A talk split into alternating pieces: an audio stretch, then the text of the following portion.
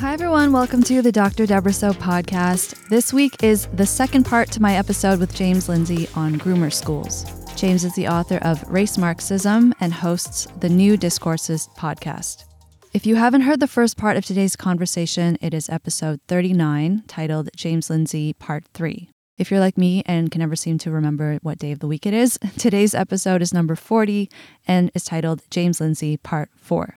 If you missed parts one and two, they were recorded when my podcast first launched last year and are numbered episodes 11 and 17. In this episode, I also mention Michael Malice and Blair White. They appeared on my podcast on episode 22 and 34, respectively. If you enjoy the podcast, don't forget to subscribe, rate, and review. And you can follow me on social media at Dr. Debra Soh. You can also support the podcast on Patreon at Dr. Debra Soh.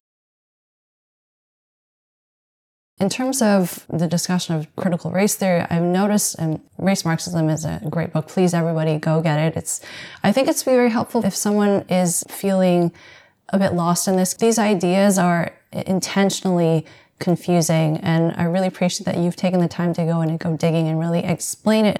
I've noticed parallels in terms of the ways in which people, so critical race theory and all of this race ideology feeds on people's sympathy and goodwill because most people will acknowledge, yes, racism exists. And yes, of course, we want to end this and make life better for people.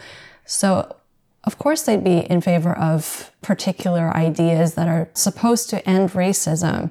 And so I see the same thing in terms of you know, queer theory and how it takes advantage of people's sympathy for wanting to account for the fact that, yes, gay children had it. I mean, I still think anti-gay sem- sentiments exist, but say in the mm-hmm. past, you know, kids who were gay being bullied and not being able to tell their parents and, and not having anyone to talk to and using that as a jumping point to then bring in all this other crazy stuff. What is the solution in terms of getting CRT and, and all of this critical theory out of education and then out of the West more broadly. I mean, I, I don't like to use, you know, kind of nefarious sounding metaphors, but the tentacles have really reached into kind of everything. They really have dug in and dug deeply.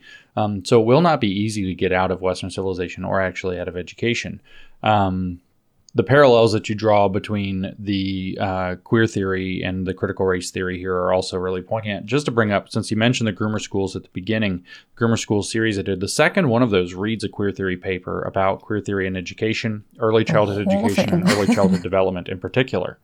And the goal of queer theory is not to create a stable LGBTQ identity, it is to make a floating or uh, liberated identity that can change as it needs to. Stability is the enemy. This is why you saw attacks from queer activists uh, on people like Pete Buttigieg, who is openly gay, married to a guy running for Democratic president in the United States. Now he's Secretary of Transportation here in the United States. And they were saying things like that he might be he might sleep with a man or be married to a man or whatever, but he's not really gay because he's not, he's not activist. politically he's, gay. He's not politically right. And so the goal isn't to come in compassionately and help these kids who are dealing with you know bullying or their parents don't don't you know want them to be gay or, or rejecting them it's not to do that. It's to groom them into a political and sexual ideology that is beneficial to queer theorists. Mm-hmm. and they say so explicitly in their own words. And i spoke with many gay activists who were active in the 90s for marriage equality and they point out that they hated the queer theorists even more than they hated the social conservatives because the queer theorists were like the enemy inside and they didn't want marriage mm. equality because that would normalize gayness. They don't want to normalize things. They don't want stability, which means they want instability. So these parallels are, are really um, important to understand. And the same thing's happening with critical race theory is that critical race theory has set itself up as the one and only thing you can do to be against racism the right way and it has very effectively come up with a huge series of rhetorical strategies to brand as racist anybody who tries to use a different approach, especially by undermining the idea of colorblindness, the idea that we would treat people as individuals first um, and not take racial stereotypes into account except you know maybe as friendly superficial level you know joking around or whatever. Um, since you're an asian woman i'll bring up every time i get in a car with an asian woman she points out that she's an Asian woman and we're going to have some driving excitement going on.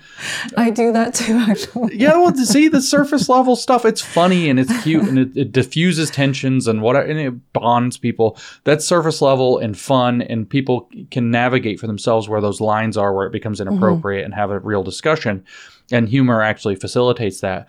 But you know we don't we don't judge by stereotypes and that's what color blindness means. It doesn't mean we don't see color. Of course i see what your face looks like. Of course mm-hmm. i see what your skin color everybody they've played this stupid pun on the phrase color blindness to take it way too literally to then say that color blindness actually obscures social structures which is a marxist concept.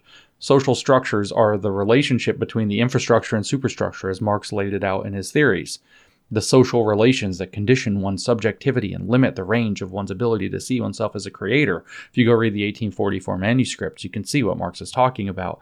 And so they've just reinvented this. And what they've done is they've said that this idea of judging by content of character and fruits of merits actually reproduces racism by obscuring the social structures. And so they've created this very sophisticated and complicated sounding rhetorical nonsense to basically say that not being racist is the worst form of racism. And they've hooked a lot of people because they're very successful at calling people racist and pointing out something you've probably overlooked.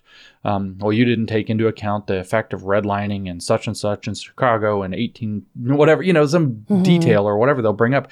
They're very sophisticated doing this and they've hooked a lot of people but it's the same trick. With the sex point, LGBTQ, you think, oh, well, it's about helping these poor gay kids. They had a, you know, we've we've bullied them. Everybody our age grew up knowing parents who were like, if my kid's gay, I'm gonna beat him up in the snow or whatever, yeah. you know. And you're horrified by this, and you want to be the opposite of that, and you think that's terrible, or I would disown my kid. This isn't I mean, it, it, still happens, but this is not predominant reality now, even among conservatives. Um, the vast majority of people put their children first over something like this at this point. And so, what they want to do is rather than trying to help those poor kids that you're caring about and trying to help uh, stabilize them and help them understand their situation, help them understand that it there will be some challenges, but it gets better. They explicitly throw that out. They want to make sure that they are groomed into a political radical ideology in which they're not satisfied and they're not stabilized. The same thing's happening in critical race theory. Rather than helping people deal with the fact that there is some racism in the world, that there are some things that are going to come up, whether it's this kind of slow slog through microaggression hell or whatever it happens to be, through life, there are going to be these things that are frustrating and irritating and helping people have, you know, coping strategies and teach people to, you know, no, we don't do that. We're going to see each other as individuals and what can we do? What are your merits? What are your character? What kind of a person are you? Let's aspire to these. What are some values that bring everybody up? Instead, they're going to say, well, those are reproducing of racism. And what you're actually trying to do is keep people racially agitated. And I didn't say any particular race because it's literally all of them. You mm. want to keep whites drowning in white guilt. You want to keep um, blacks kind of drowning in this sense that there's this anti-blackness component to society that they have to be upset about and want to rebel against and overthrow. You have to keep people in the various brown and Asian races because it gets very complicated there because those aren't one race. You have to you have to take those people and you have to kind of like put them in between. They're in this weird middle space in the structure. They're white complicit in white supremacy in that they're yeah. Mm-hmm. So it's to constantly keep everybody racially unstable and unable to relate to one another. And so the only thing that I know of that can possibly get it out is that we have to take again a hard line that we're not going to st- lean into racial stereotyping, scapegoating, segregation, discrimination in our schools in particular, but other other institutions you know, if we're going to have something that looks like diversity training or whatever, it better be evidence based, not theory based. And it shouldn't be that your company is being tugged around. And this is the kind of the key thing. Right now, there are different scoring metrics that determine how investable your company is right. and whether or not your assets can be managed, so called ESG scores, environmental, social, and governance. And so your institution is implementing this and hiring these consultants to come in and DEIify your institution so that they can get a plus one on their S score on their ESG. So separating that, you know, that's in a sense the ring pulling the bull around by the nose. Separating that out and saying, no, you know what? It's not even good to say there's another way to check this box. It's being required to check this box is BS and should be illegal. Um, those kinds of things can actually start to get this out of society. We also have to start revealing to people what's going on, that there's a difference between queer theory and LGBT activism. Yeah. That I mean, I had a beautiful conversation. I think he thinks I'm crazy now, and we don't really talk much. But a beautiful conversation with Andrew Sullivan about this uh, about two years ago. We had a wonderful He's conversation. On my podcast too, yeah. Yeah, he's a great guy.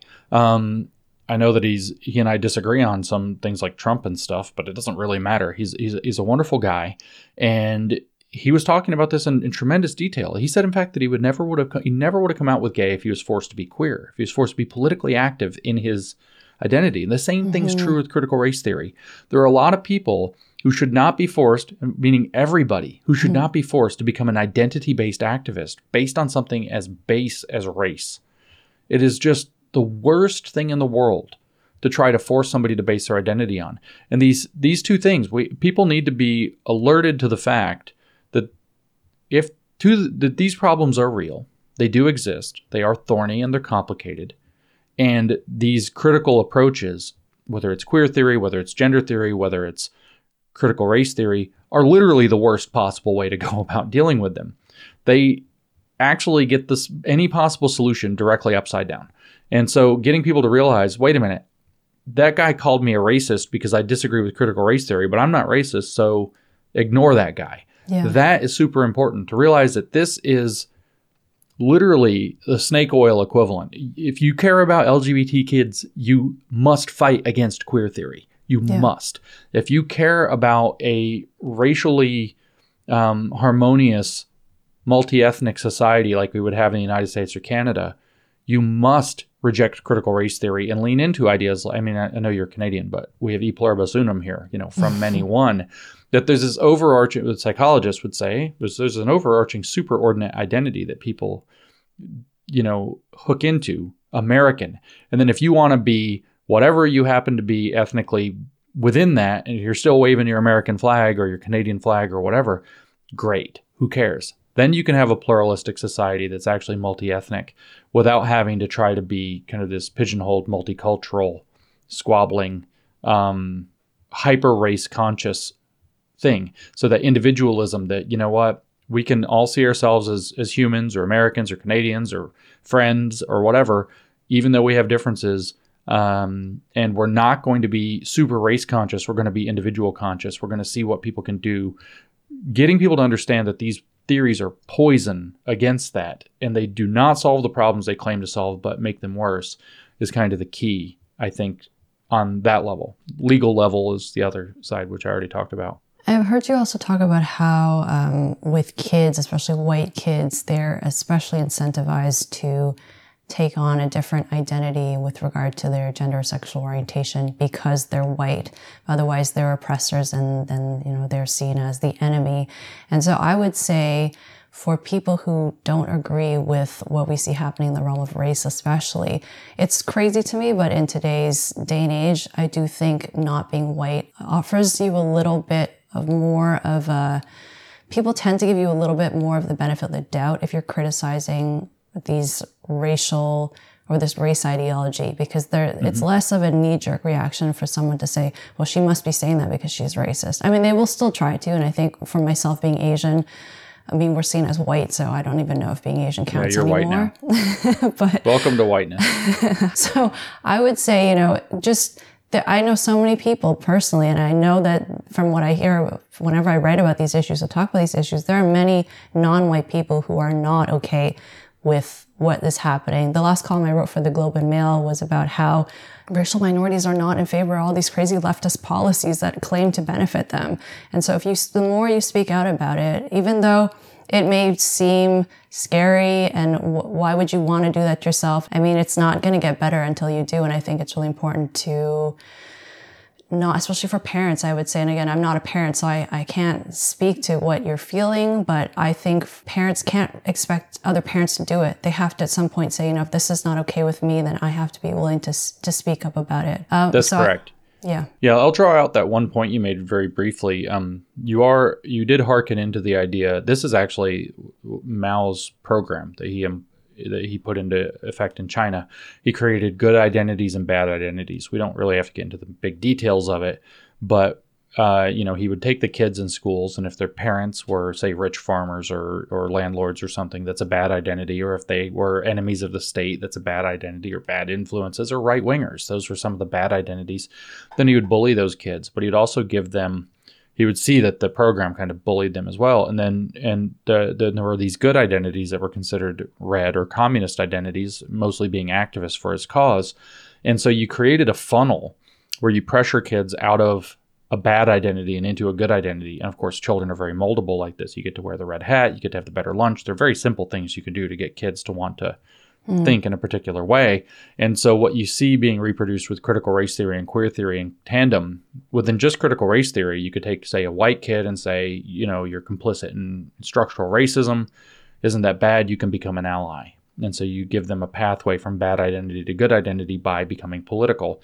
You take a black individual kid and say, you know, well, you're black, but you don't understand the true nature of systemic racism. So you're not politically black. But if you become an activist that's politically black, then that's good.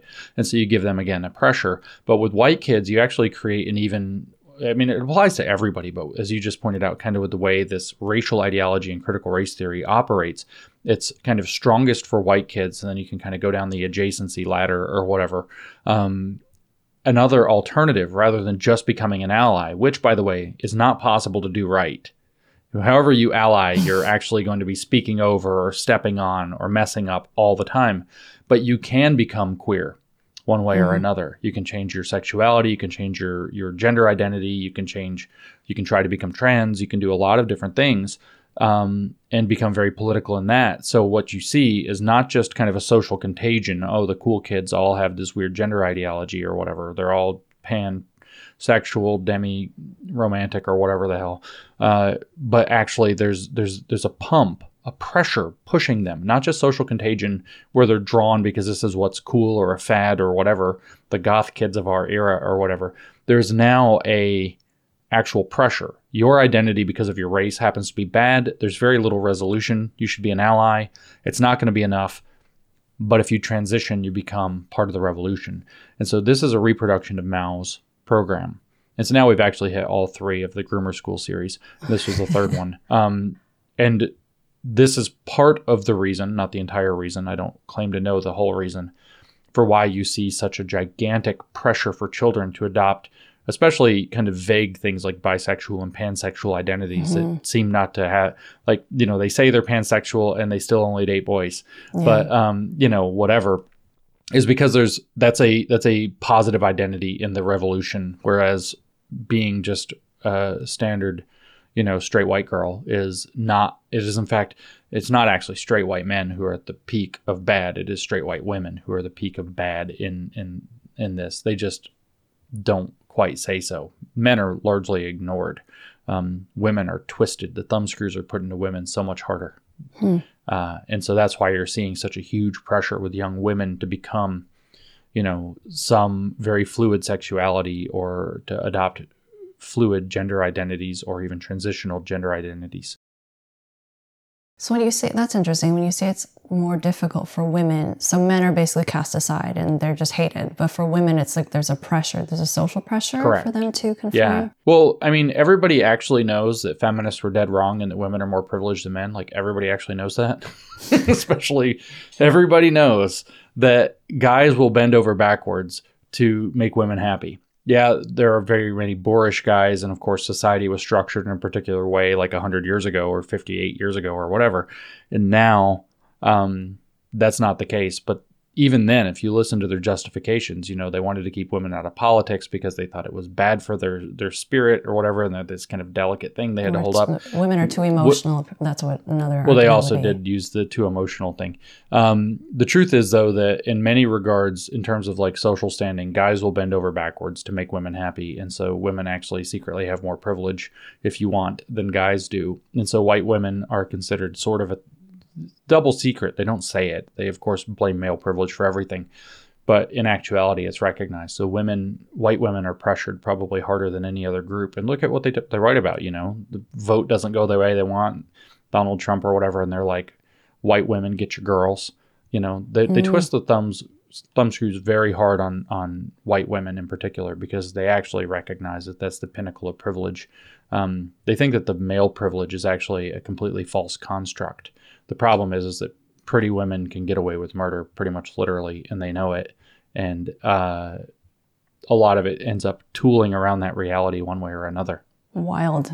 So this, uh, just to clarify for people listening, so you're saying like this is the leftist view that women are actually the yes most exactly so yeah well they won't they won't say that they just know it women do have enormous privilege i actually had a conversation when all this was breaking out a few years ago with a woman and i was like just point blank very simple everything you know she's like 40-ish 5-ish something like that everything you know now in life everything you get to choose right now we snap our fingers and you can either um, be a male or you get to go back at the beginning of your life and choose male or female and live it out. Which one? And she's like, female, no question.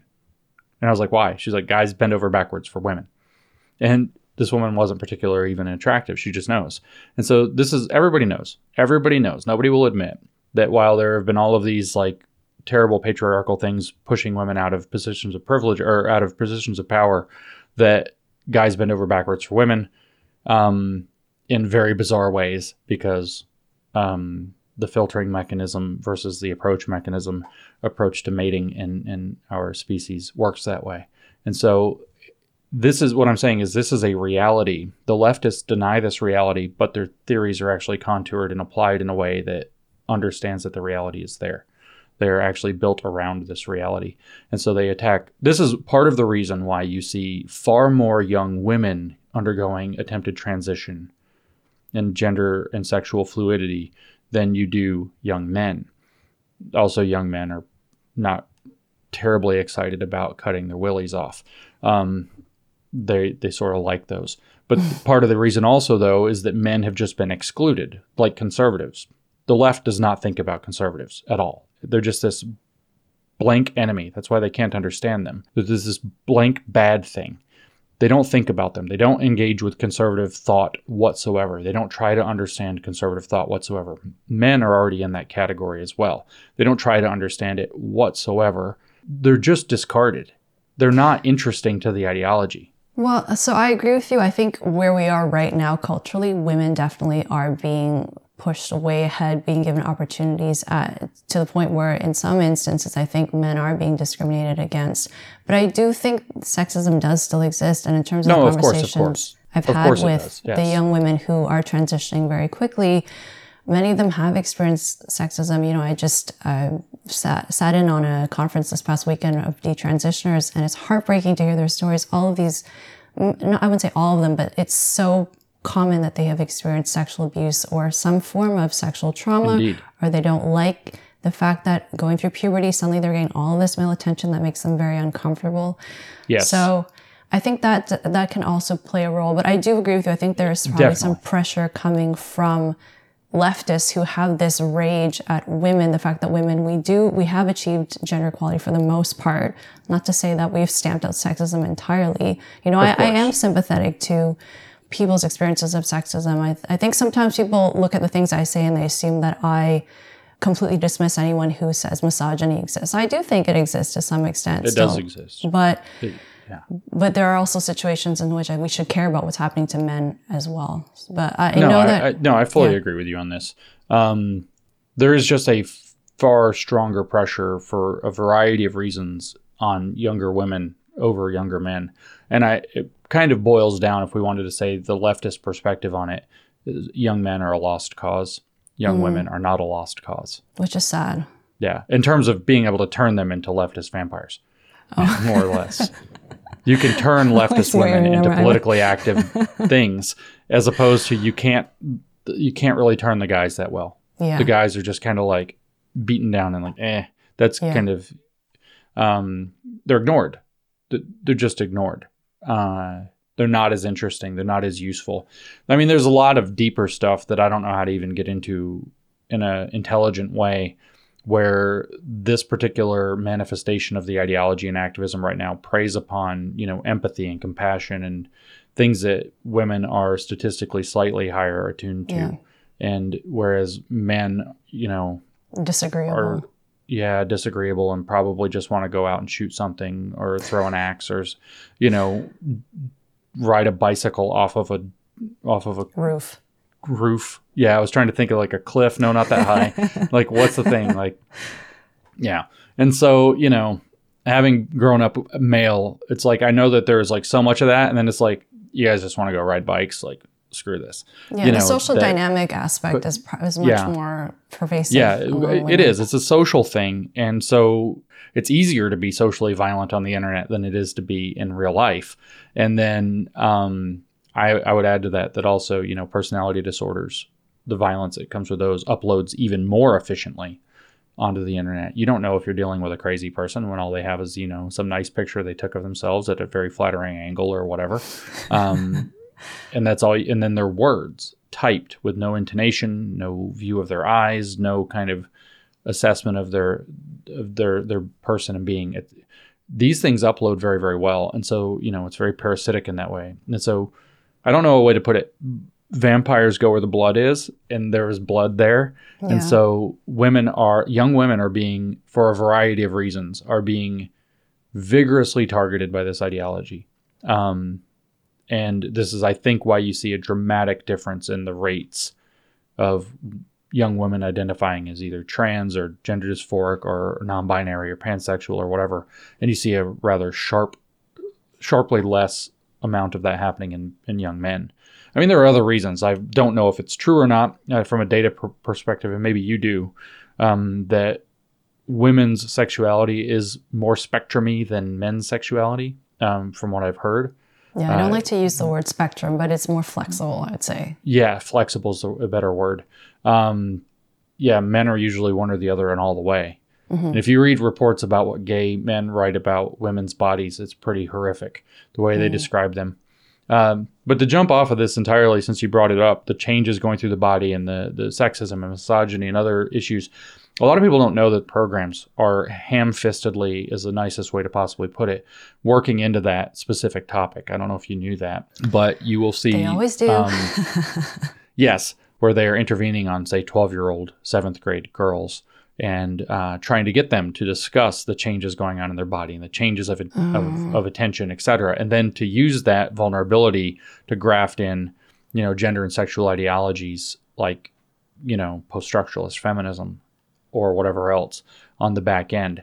And so that is So being bad. used in a particularly sick way Yeah. um, to, to manipulate children into these ideologies as well. I'm going to do a separate episode just for people listening about grooming, like what what parents need to look out for. Do you have any tips you want to throw in? You know, um, you've got to ask a lot of questions. If you find that they, it, anywhere you find somebody that's asking vastly too personal questions, you need to be suspicious. Anywhere, you, like I've seen posters put up in schools, uh, pictures of them, so I didn't see them myself. Of you know, it's kind of rainbow flags everywhere and like panda bears or something cute, and it says, you know, your parents may reject that you're LGBTQ. I'm your mom now, and it's talking about the school. Like if you see Oh, stuff like that, like the building's on fire, you need to protect your kid. They're they're being pretty overt right now. And so, you know, I'd also advise parents to look. You know, you have these controversies about books, very graphic novels, we'll put it very mildly. Um, you see what's happening in the state of Florida, and you can kind of tell the people who flip out when they're limited in their ability to engage in these behaviors. Um, you have to you have to become suspicious of them. You you do need higher scrutiny on people who are incredibly for whatever set of reasons invested. I'm not going to say that they're necessarily groomers, but you need to become more suspicious of people who are very highly invested in maintaining these programs or keeping access to these books around and harder questions need to be asked more and more. If you see something outright like you know that's trying to separate children from their parents using gender or sexuality as the reason that's absolutely inappropriate in every regard and your your alarm needs to be ringing at five five alarms right there Okay, quickly to a few audience questions. What have been the personal effects of reading so many of these nonsensical papers and being so immersed in these ideas? you know i don't i don't know if i'm really ready to talk about this but man sometimes it gets dark people think that the papers are nonsense but they're not they're evil Um, and when you can actually read and you can see the intentions and you see the assumptions and you understand where it's coming from. And I get this more when I read Marx himself or when I read the 60s Marxists and kind of everything else is less. It get I I have to take it breaks. I get dark. Mm. Like I black pill as they say it in a certain way but it's different than oh no we're going to lose. It's like a it's psychologically dark. Reading marx is actually i hate to put it this way but it's true. Marx has been the worst. If i deep read marx i'm in a bad place psychologically sometimes for a few weeks after. Um, Herbert Marcuse and some of the uh, Max Horkheimer from the middle of the 20th century do that to me. When I read stuff like queer theory or critical race theory, um, I very rarely go all the way dark. I'm mostly just frustrated. Like, how on earth could so many people have continued to validate this again and again? It's so transparently stupid, so transparently bad. Um, and so I get more, when I read the stuff that we perceive as more um, nonsensical, I get frustrated. When I read the deeper kind of origin point theory stuff, it's actually psychologically dark. And so the impact is not good. And I have finally hit the point where I have to step away from it and do other things and then mm. kind of wade back in because the the mental state gets very dark and ugly. Man, I knew people in graduate school who absolutely loved Karl Marx and it makes me wonder what that says about their psychology. I don't know. I have a friend whose like weird thing is to he calls it ingesting the poison. So he likes to get drunk or like take drugs or something and then try to go be in public and be normal and like tries to see if he can make it so nobody will notice that he's ingested the poison. It's like his little stupid spiritual practice he has for himself.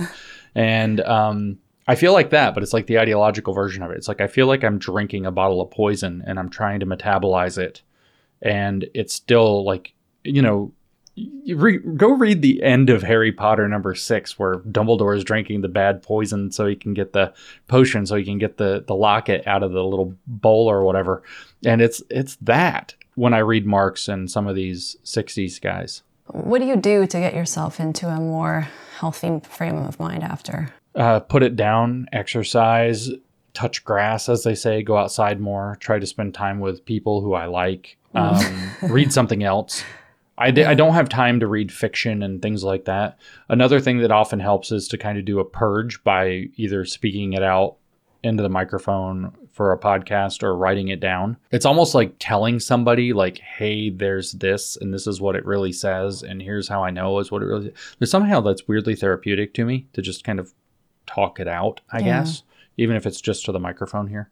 Um, so those kinds of things. But going outside and, and getting out, especially in like sunlight and exercise, and For remembering sure. that, that, you know, it's really weird. I, I like to watch birds sometimes. Not like a bird watcher. I'm not a birder, but I have a you know a little bird bath in my yard. Like just watching, like they have no clue any of this is happening. and just mm. watching that and kind of connecting to, they don't know or care that any of this is happening. There are other things going on. Okay, I can kind of separate from it a little bit.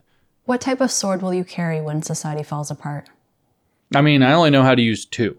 Uh, really, with any, I mean, I kind of know how to use a third one, and I'm only really good with one. So I apparently have to carry the one that's good. and it's what the Chinese call a jian. Uh, so it's the Chinese longsword. It's the only sword. I mean, I guess I could a- adapt to a European longsword, but it's going to be a longsword because it's the only one I really know how to use. Do you have nicknames for your swords? You know, people nickname no things? No, uh, the sword, the saber, and the katana. Nobody's seen the katana. I have a katana too. Everybody, of course, of a certain age was a dork and wanted to get a katana. and so I have a katana. I'm not, I did learn a little bit of kendo many years ago, and I'm not at all competent with a katana. So I can swing it around. I can adapt what we call the saber, which is a which is a dao, Chinese dao. I, it's a Chinese broadsword. I can adapt the broadsword to the katana very easily because they're similar weapons, um, although you use them very differently. Uh, and I'm somewhat competent with a Dao, but I'm actually pretty decent with a Jian. So, uh, long sword. I'm going to carry a long sword. What do you like least about Michael Malice? well, the joke is Michael... his nose. The joke would have to be his nose, of course. No, uh, for people I listening, like Michael, so Michael put this. Michael put this I, question to yeah, me. Yeah, he thinks he's so funny.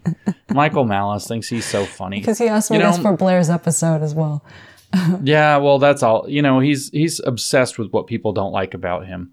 Um, no, I'm just kidding. He, he's a great guy. I, I actually like Michael quite a bit. I haven't had the pleasure of spending time with him in person, but I hope to change that at some point. He seems like a fun dude.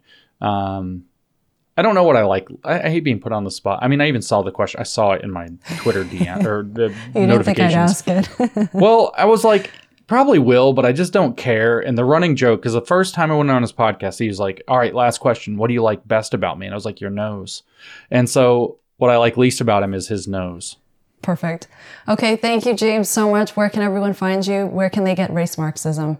So, Race Marxism, you can go to racemarxism.com, which will redirect you straight to Amazon because we independently published it. And so it's only available there now. That'll spread out in a month or two. I don't know how their extended distribution works. Um, the you can find me at conceptual james on most of your favorite social media platforms i run a website called new discourses which is at newdiscourses.com and its social media is at new discourses and uh, the podcast that I run, which I think people should listen to, probably the Groomer Schools series, at least if you're interested in what's happening in schools, is the New Discourses podcast. You can find it wherever you like to get podcasts, but it's also the primary thing happening on on newdiscourses.com right now. So you can find it on the website there uh, or the YouTube channel for New Discourses. So that's kind of all the things of where to find me and where to find my stuff. Conceptual James on social media for a good time, guaranteed. All right. Thank you so much. Yeah. Thank you.